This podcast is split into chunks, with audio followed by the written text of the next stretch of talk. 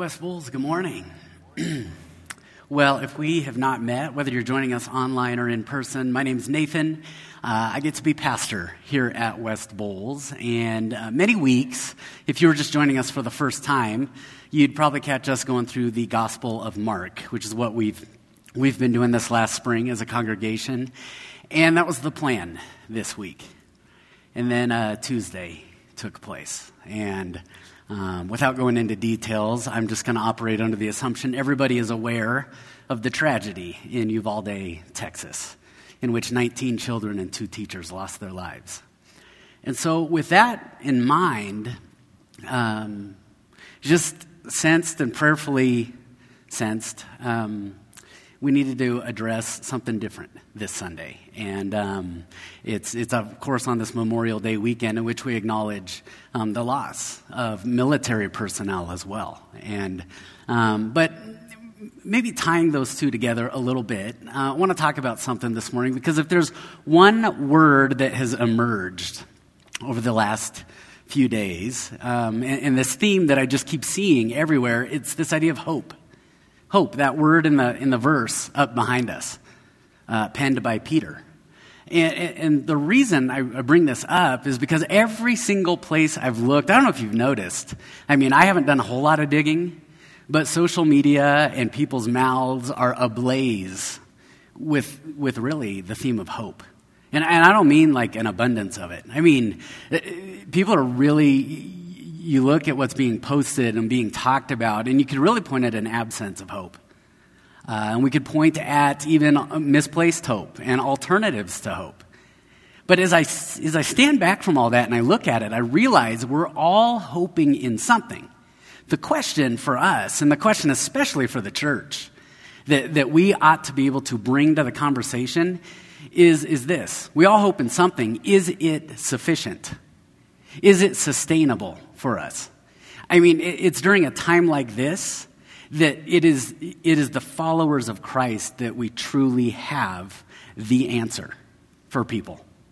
Which, which means something for us. It means there are some conversations probably to be had. And there are some opportunities for us to step into. But we all hope in something. The question is, is it sufficient? It actually, um, that thought has brought me back to an encounter I had when I was a young adult. And I was helping somebody move some furniture at a house. And, and this was a guy who was well versed in moving. And I remember showing up, and he's got like this belt around his, his lower back and his waist, and he's got all these straps. And he must have seen the smirk on my face as a young man because he asked me this question do you, uh, do you lift weights? And of course, as a young man, I took that totally the way he didn't mean it. I was like, you notice, huh? And, and it wasn't, it, it really, that's not what he was getting at. He said, see, when you lift weights, you probably go to a weight room where you're ready for it. You probably go somewhere where you get into position before the lift. You know exactly what to expect. But he said, in my line of work, when I move furniture, I show up at a house and I don't know what I'm going to get. I may be trying to maneuver furniture around a curved staircase, and I might be off balance, and I might be out of position. And he said, What you realize, and you'll realize this as you get older, and his words were true. I've realized this as I've gotten older, is that your strength isn't enough. He said, So I wear belts and I use straps because sooner or later, my muscle, my strength is going to give out this last week put us collectively, I'm, I'm saying all of us in America, off balance. It got us a little out of position. You know what we're discovering right now? And you know what we're seeing across the landscape? Is what people truly hope in. I mean, this last week, I, I saw a bumper sticker for the third time now that I've, I've, just seen driving around here. On the back of this car, this windshield, uh, the rear windshield, it says, Leave nothing to hope. And I thought, well, that's interesting. And then I thought about that a little more, and I thought, even for that person, you know what they're saying? They're saying, I'm sufficient. I'm not going to leave anything to hoping outside of me. I'm going to get me through whatever I go through. You've likely turned on the news or gotten on social media and you've seen the protests. And there are protests everywhere. And there may need to be some protests. And yet, those aren't the end, the end all be all. They're not the final solution. There are calls for laws to be made. And yes, there may need to be some laws edited, revised, created, updated, but those aren't what we hope in. I, I, can't imagine a perfect law finally being written that would cause somebody to rethink what's stirring in the heart. We have yet to see it, and we've got the book that walks us through the failure of law. See, we need a Savior. We need a Savior. And see, this last week got us out of position. Our own strength and our own muscle and our own whatever it is that we rely on to get through is not going to do it. It's just not going to do it. And so I want you to come with me this morning. We're going to take a break from Mark, and I want to come to John chapter 11. And the reason I want to come to John chapter 11 is because there are two sisters in there that really pose a question that you have been asking on some level this last week. And it's this Where are you, Lord? Lord, where are you at in the middle of all this?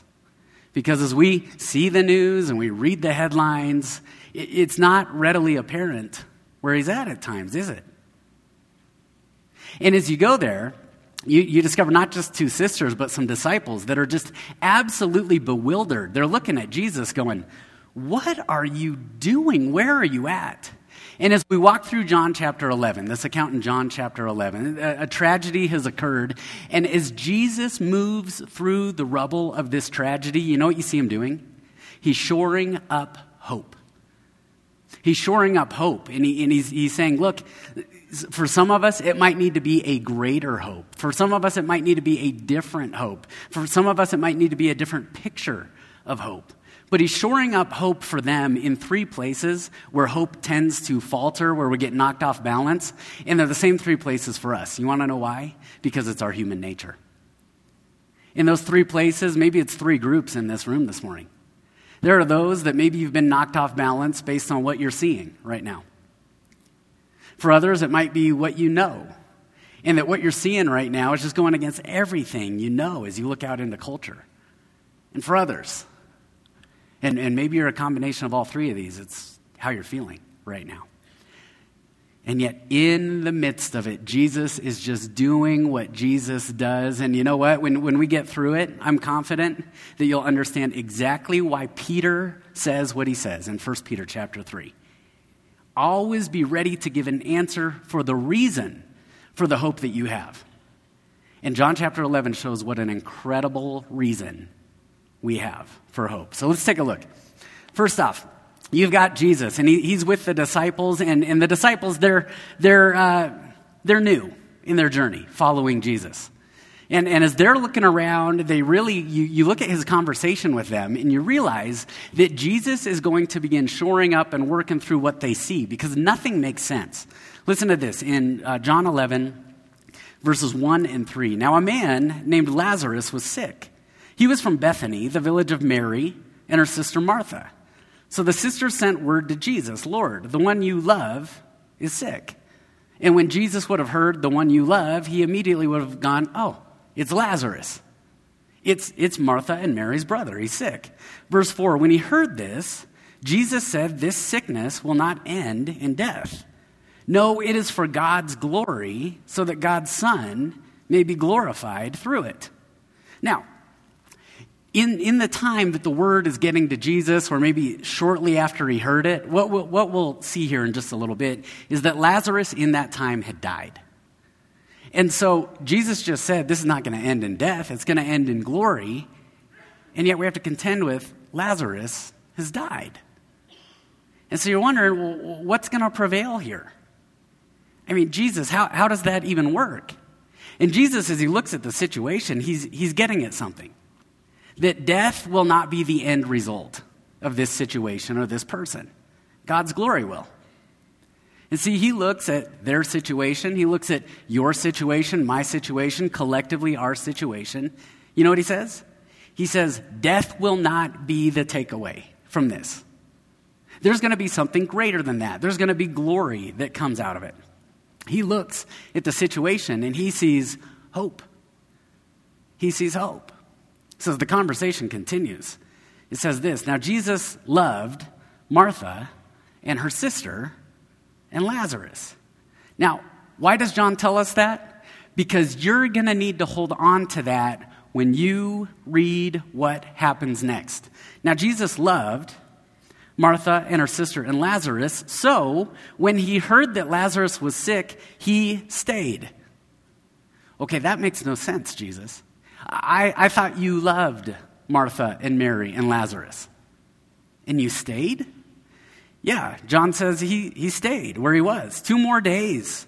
This wasn't just another hour. This was a couple days. This is time that maybe if Lazarus was still alive in this window of time, Jesus could have gotten there and Jesus could have done something. And then he said to his disciples, Let us go back to Judea. And you're looking at this and you're thinking, okay, so Jesus, when you should go, you stay, and now that it's been two days, you decide it's time to go. What, what is going on here? And they continue to have a conversation, and it's one of those things where the disciples think they understand, but they, they don't understand. But when you look at what they, they begin talking about, it has to do with something beyond what we can see in front of our faces. And the whole time we get to read it because we're in John, we know Jesus is thinking about Martha and Mary and Lazarus. But I want you to just stop and put yourself in their shoes for a minute. In Martha, Mary, and Lazarus' shoes. See, when somebody's not showing up, what do we do? D- doesn't our thinking kind of start to go downhill? Don't we begin to kind of assume the worst? Don't we kind of begin to lose hope. But again, we get the benefit of looking at this and going, okay, Jesus, he's, he's focused on him, but for whatever reason, he's not going yet. We get to verse 14. And, and I got to tell you, this may be the most insensitive thing. If you were to just pluck this out of Scripture, you would think Jesus is the most insensitive person who ever lived. He told them plainly Lazarus is dead, and for your sake, I am glad I was not there. What? I mean, it just, nothing Jesus is doing is making any sense whatsoever. What do you mean, Jesus? What possible purpose could you have? What possible purpose could you have not to go right to his side right now and do something about it when you have the power to do something? And the reason, he says this so that you may believe. Whoa. You mean that my belief and our belief is so important to you that you would actually delay in our eyes? That you would maybe stand back? That you would not jump right in and intervene and, and we would see the very hand of God? You would actually delay in order to grow our faith? And Jesus goes, Yeah, yeah, my relationship with you and your trust in me is that important. Now, that, I don't know about you, that's kind of a whole new level, if you ask me. That is a completely different level. And yet, if you think about it, faith that isn't tried is little faith, isn't it? See, you, you don't really know how strong faith is and how, how big belief is until it's tried right? I mean, of course, if Jesus was right there at his side, he could do something about it. But Jesus is beginning to equip his disciples with what they're going to need for one day when he is gone. And to equip you and I for this age that we live in, where Jesus doesn't physically walk around in the flesh amongst us, but he's present with us in a different way. He said, Yeah, your faith is that important to me. And upon saying that, I, I don't know, maybe that John put this here for a little bit of comic relief. Okay, Thomas. Thomas, known as Didymus. Okay, do you guys have Eeyore in your life? Like, you just have somebody who's Eeyore? Don't point at him right now, okay? But yes, we all have Eeyore.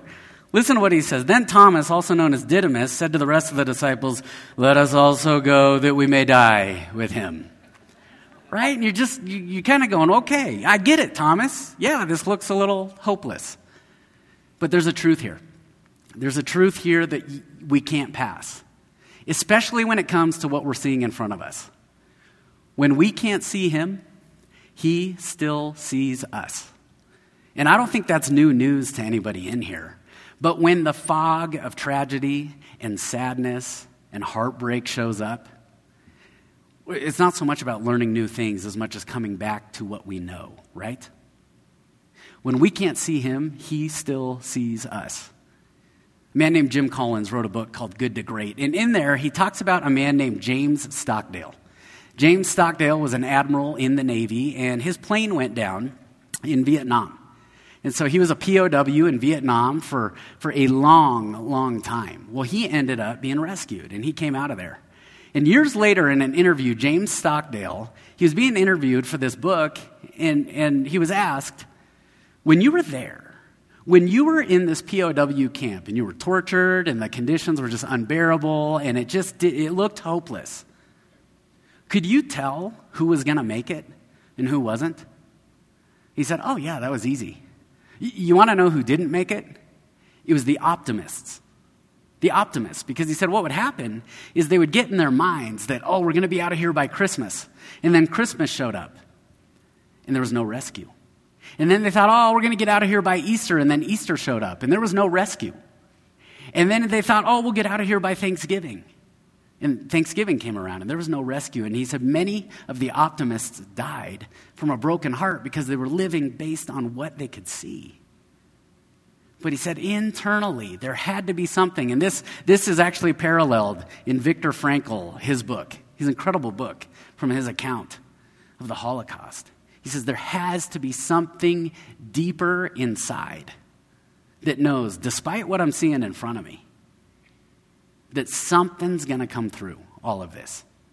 See, when we can't see him, he still sees us. And if you're struggling with what you're seeing in front of you right now, if, if that describes you, you got to know that. You got to know that even though Jesus isn't with, with Lazarus, he's, he's got him on the heart and on the mind. And he intends to act on it. The next piece, maybe the next group, is those who you're, you're struggling with what you know. You know, in the aftermath of a tragedy like this, when we see evil of any kind, you know, I think what struck me so much about this, this last week is, is just there's a progression to it. This community knows well what happened at Columbine High School in 1999. And now in elementary school, it's just, it's, it's evil in all forms. But there seems to be this progression to it. And I know it definitely knocked off balance a few things that we know or that we seem to know. And that's the nature of this conversation with Martha. Look what happens. Jesus shows up in verse 17. On his arrival, Jesus found that Lazarus had already been in the tomb for four days. Now, that would have been significant because Jews believed that there was about a three day window that maybe the spirit was still near the body before it was gone. And so, four days, four days, I mean, that window's gone. That has passed. The, the body had been in the tomb for four days. Now, Bethany was less than two miles from Jerusalem, and many Jews had come to Martha and Mary to comfort them in the loss of their brother. When Martha heard that Jesus was coming, she went out to meet him. But look, look at this. But Mary stayed at home. Why'd Mary stay at home? Why do you think Mary stayed at home? She's upset. She's upset. And, and we'll see in a moment, she's going to echo the question that her sister Martha is going to ask Jesus right now. Verse 21 Lord, Martha said to Jesus, If you had been here, my brother would not have died. If you had been here, my brother would not have died. Have you lived with if before? Have you lived with if only? You know, we, we do this, this mental game where we start rationalizing. Okay, if this had gone this way and if this had gone that way, then we wouldn't be in this situation. And you know what if leads you to? You, you begin to start pointing fingers. If only, if only, if only, if only. And you know what we start doing is we begin rehearsing something that Jesus doesn't intend for us to rehearse, as we'll see in his answer here in a moment. But it's easy to live there, isn't it? And for as much as I would, I would want to reply to Martha right after she says this statement, she says something that I think just describes the back and forth all of us go through. Next. If you had been here, my brother would not have died, but I know that even now, even now, four days later, even now, my brother's gone, even now. We're a wreck. We are just a mess. We're just sitting in the rubble of tragedy, even now. I know that even now, God will give you whatever you ask. And Jesus replies, Your brother will rise again. Martha answered, I know. And, and she's going to do that thing that we all do internally. I know. I know he will rise again in the resurrection at the last day, right? Isn't this what we do? I know one day. One day, there's going to be a reunion. One day, one day, and we look down the road to this nebulous, vague future. Yeah, one day, it'll be like that, and we'll see it. This is what well meaning people say to you when you're going through loss, right? One day. One day. And Jesus' answer is a reminder for every single one of us. Jesus, uh, excuse me, Jesus said to her, I am the resurrection and the life. The one who believes in me will live, even though they die. And whoever lives by believing in me will never die. Do you believe this? Now, I just want to point you to something just in the literature here. Do you notice her, her tense is future oriented? I know, one day. One day he will. And yet, what, is, what tense is Jesus speaking in right now? I am. I am. No, no, no, right now, Martha. Right now, I am the resurrection and the life. Yes, there is a one day component to this, but present tense, I am the resurrection and the life. See, that's, that's a little bit different, isn't it? And then he ends with this question and it's the question for every single one of us. We find out Martha, Martha answers yes to this, but he asks her and he asks you and me, do you believe this? Do you believe this? Do you believe that in the rubble of tragedy, when things are down and when just everything around us seems to be laid waste, do you believe this? That I am present tense, right now, the resurrection and the life? Do you believe this? See, there's, there's another truth. it's not just that when we can't see him, he still sees us. But there's another truth Jesus is bringing out here that resurrection is not only an event someday, it's a person in the present. It is not just an event someday. That's part of it, resurrection life is a person in the present, and you got to know that. You got to know it because as long as we, we separate the person of Jesus Christ as resurrection life, you know what we start hoping in? We start hoping in laws and protests and events and things to change. And yes, those things should be the overflow of people who have the most solid hope in Jesus Christ. Those, those should be the overflow, but they are not the answer. They can't be. I've shared this before in the, in the aftermath of the shootings at Columbine High School years ago. Uh, we, had, we had somebody, or, or as a church, made the decision to plant 15 trees back here out on the field for, to represent 15 families who had lost somebody. So, of course, that included the families of Eric Harris and Dylan Klebold the perpetrators that day. Well, it was not a popular decision. In fact, some protesters showed up here on a Sunday morning. And I think what I remember most that day, aside from Abraham Lincoln, a guy showed up dressed like Abraham Lincoln. There is a, just, if you see footage of a protest somewhere, you will still to this day see a guy dressed as Abraham Lincoln in the middle of every protest. It's, it's bizarre. But anyway, so Abraham Lincoln and a group of people showed up here and they were protesting. And eh, eh, as I sat there, I just thought eh, they had all these Bible verses and they had all these, you know, there was, there was some yelling and, and they were not happy. And I can, I can understand. I can absolutely understand. But I think it was just the vitriol coming out of their mouths. They're just so angry. Meanwhile, the youth are like taking coffee out to them. And, and you know, they're, they're screaming and yelling, oh, thank you. Okay, ah! You know, and it was, it was bizarre. But it, you know what it reminds me of as I look back is that this hope that something human initiated is going to be the final solution. That is not the hope for us. It's not. It's what God initiated and what He initiates. And He will use His people. He absolutely will. Anyhow, maybe there's a third group in this room. Maybe your struggle is not so much with what you're seeing in front of you, and it's not just reworking what you know, that resurrection life isn't this far off, one day in heaven thing, but it's a right now person.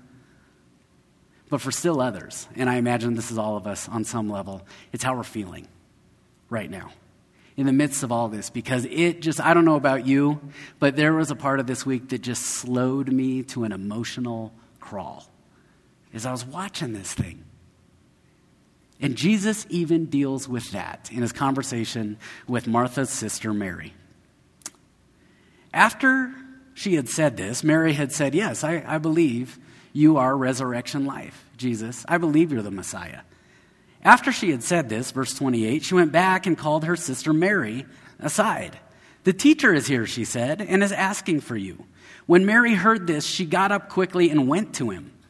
See, so she's been sitting. And then she got up quickly, and we read that those that were sitting comforting her, they got up, uh, or they noticed just how fast she got up and went out of there. And I might be reading this into the text, but I'm reading this going, oh, she is mad, mad, mad. When Mary reached the place where Jesus was and saw him, she fell at his feet and said, Lord, if you had been here, my brother would not have died. See, there's a logical if only, and then there's a you feel if only, don't you? I mean, if something would have gone different, there's an emotional range into all that as well. And in the midst of that place, you can't miss what happens next. When Jesus saw her weeping and the Jews who had come along with her also weeping, he was deeply moved in spirit and troubled. And that's our English description of it. If you go to the original Greek, do you want to know what it says? He quaked with anger. He quaked with rage, not at Mary, not at Martha, not at Lazarus, but at death. He is, he is so angry at what the enemy, the final enemy, death, has done. He was deeply moved in spirit and troubled. Where have you laid him? He asked. Come and see, Lord, they replied. In verse 35 if you've struggled in the midst of all this with how you're feeling, verse 35 Jesus wept. Jesus wept. See, this is that part of the heart of God that He says, Look, there's more going on than what you see, and I want to readjust what you think you know. But as you navigate how this feels, I'll sit with you. I will sit in the midst of this with you. Isn't that interesting? I mean, he's got all the power to see her upset, and he's, he's filled with this anger at death. And he could have just kept right on going, but he stopped and he said, Now, Mary, I'm going to weep with you. I'll enter into that. See, if you and I were sitting in a theology class right now, you know what you would discover? There, there would one day be a conversation about these traits of God the transcendence of God and the immanence of God. And I'm not here to teach you big, long words or anything like that. But the transcendence of God is what we often think of, right? We think big and we think beyond and we think the cosmos and we think just so far out of our reach. But the immanence of God, you know what that gets into? The details. That He is so God, that yes, He's out there and He's so beyond everything, but He's also so involved in everything that we're going through. You know, a lot of people like to treat this like, oh, that means he cares that my sports team wins this weekend, right? So you start praying for the kicker to make the field goal. Now, what this is, is when that kicker misses the field goal, Jesus weeps with you, okay? No, I don't think he cares, actually, but, but he's in it with us. He's in it with us. See, that's the third thing you got to know. When we can't see him, he still sees us. That resurrection life is not a someday event only, it's a person in the present. But then he meets you where you're at. Jesus resurrection life will meet you and me where we're at. I've, I've um, unfortunately, and, and in the life of a Christian, this is a celebratory event, but um, I've had the, the tough task of doing funerals um, as pastor. And if there's one funeral, I mean, I don't forget any of them, but if there's one that stands out in my memory, it was actually Memorial Day years ago. Um, the one year old son of two people we were in youth group with didn't wake up. They had had his birthday party. It was May uh, 23rd was his birthday, May 25th. Uh, they, they had had his birthday party. He went down for a nap and never woke up. I remember driving to this funeral and sobbing. It was down in Monument, just or Castle Rock, just sobbing the entire way. And I remember thinking, Lord, where could you possibly be? Walked in, the casket is this big. And I just will never forget the size of this casket in the immense gravity of the situation. And the next day, we, uh, we had the service one afternoon. The next morning, uh, it was a private family thing out at the cemetery. And so I go out to the cemetery, and uh, there, there's family and a few friends there. And as they're beginning to gather around the grave, you know, this grave has been dug, the casket is on this stand that it's going to be lowered in, but they had yet to position the casket completely. So they had a tarp over this, this grave that had been dug. And this three year old cousin is just wandering around the grave, and he fell in. Fell in. And at first there was a gasp, but then I, I like ran behind the tallest headstone I could find, and I thought, that was kind of funny, actually. Um, and I see, I look over and I see for the first time in days this mom and this dad who had lost their one year old. And they are cracking up behind another headstone. And I thought, oh my goodness, even in the most unimaginable of times, there's something here. There's life here. Now, just so you know, the three year old was fine. He probably needs counseling for the rest of his life. But I thought, there it is. There it is. In every bit of struggle that we go through, He meets us where we're at. Now, if you were to just stop there, would that be enough to begin to shore up some of the hope that's been dashed or maybe ground upon for you? Whether it was this last week or maybe it's been the last season of life, or the last decade. I don't know what it is. I don't know every single story in here. But if we could turn our eyes upon Jesus as was sung this morning, would that begin to shore up hope a little bit? Let me tell you where it went for them. Let's read. Verse 38 Jesus, once more, deeply moved, came to the tomb. It was a cave with a stone laid across the entrance.